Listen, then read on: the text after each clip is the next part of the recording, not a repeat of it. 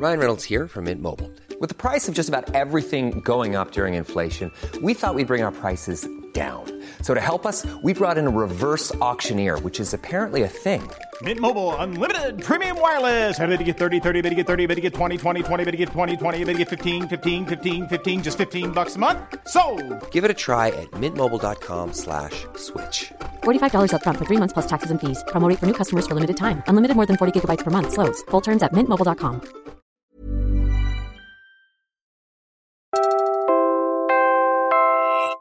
You're listening to Puma Podcast. Hi, I'm Bella Perez Rubio, Puma Podcast for Teka Teka News. In this episode, So when Xi Jinping came to power, I think his conviction has been Mao Zedong made China independent, Deng Xiaoping made China rich, and me as a paramount leader of China, I am going to make China strong. an analyst who studied with Beijing's diplomats reveals how the ruling Chinese Communist Party views key security issues in the region. So we're seeing that under President Xi, national security has been elevated to such a high priority position that economic development is no longer seen as a paramount goal of the government and of the state. So instead, we're seeing more and more policies by China that one would argue would sacrifice or victimize Yes. China's economic development in pursuit of national security. And that's exactly uh, what, where we are today.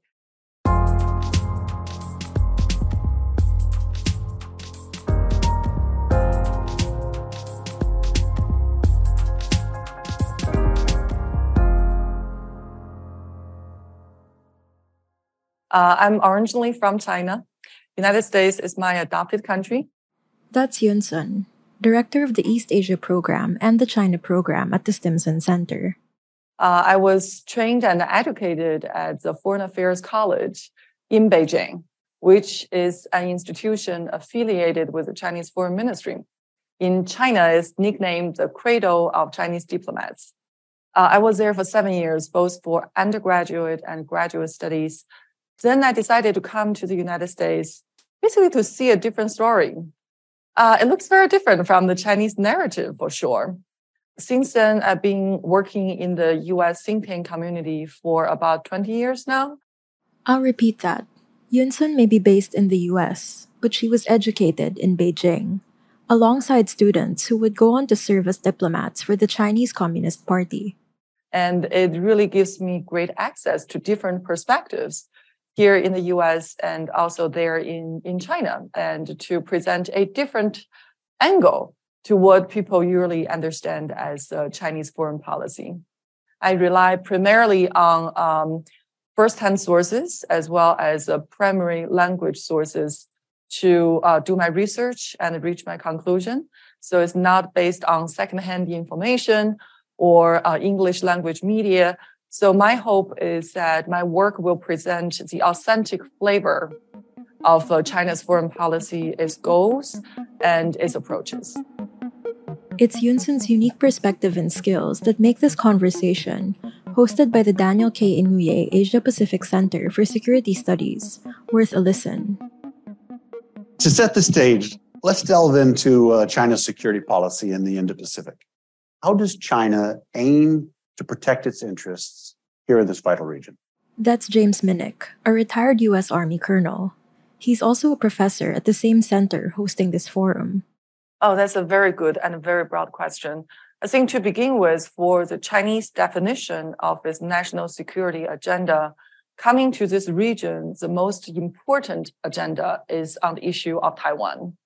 It's about the reunification with Taiwan, which China and the Chinese Communist Party sees as their destiny. That reunification is not a question, it's a must. The only question is when and how it will happen.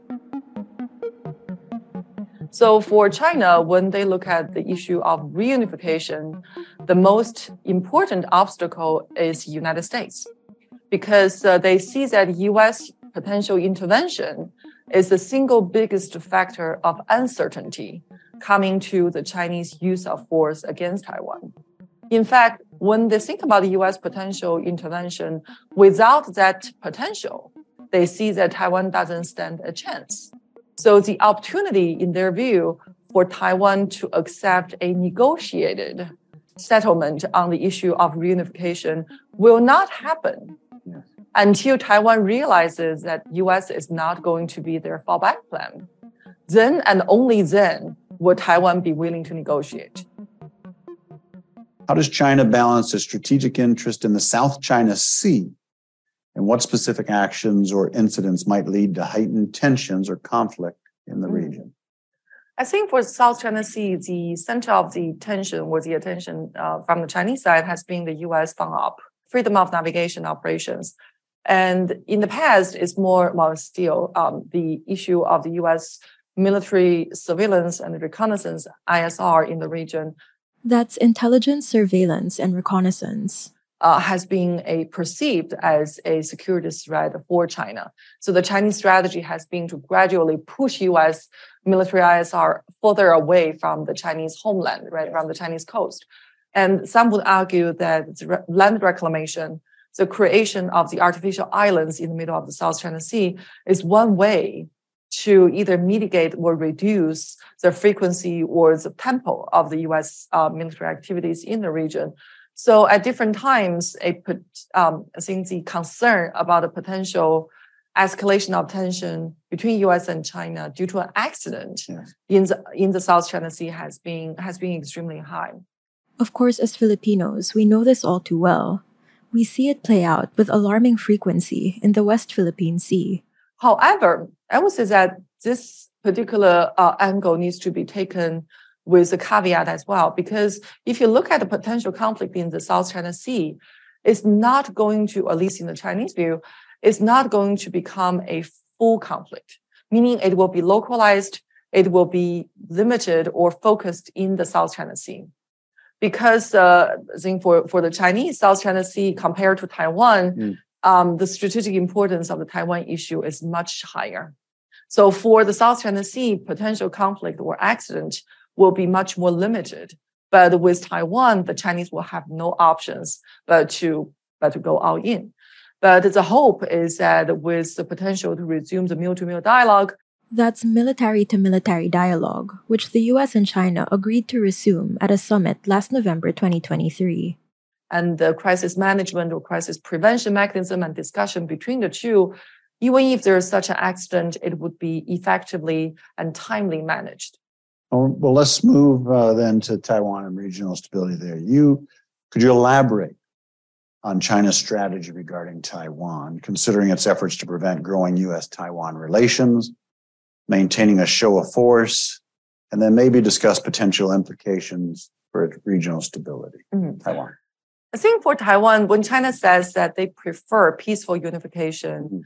uh, they are being honest. Okay. Because uh, if anything that people learn from the war in uh, in Ukraine, it is the prohibitive cost yes. of the war not just the human cost, but also the financial cost, the diplomatic cost, the political cost.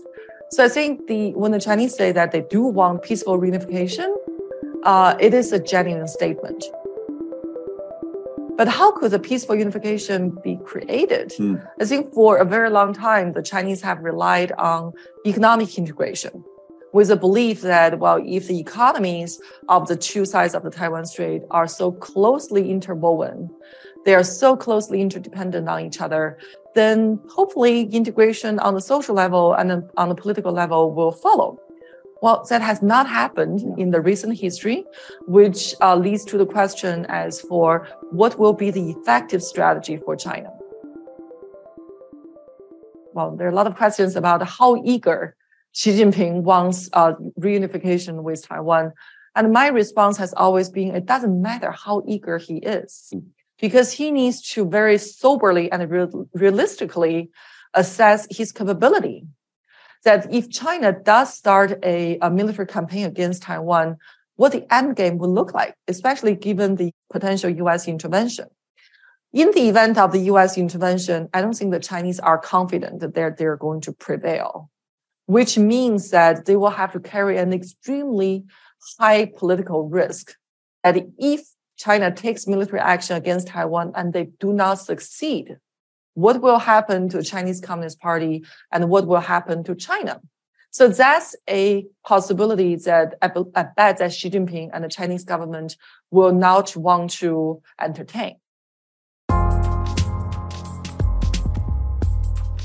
And that was today's episode of Teka Teka News. Again, I'm Bella Perez Rubio. Pidoy Blanco edited this episode. Our executive producer is Jill Caro, and our senior news editor is Veronica Uy. Thanks for listening.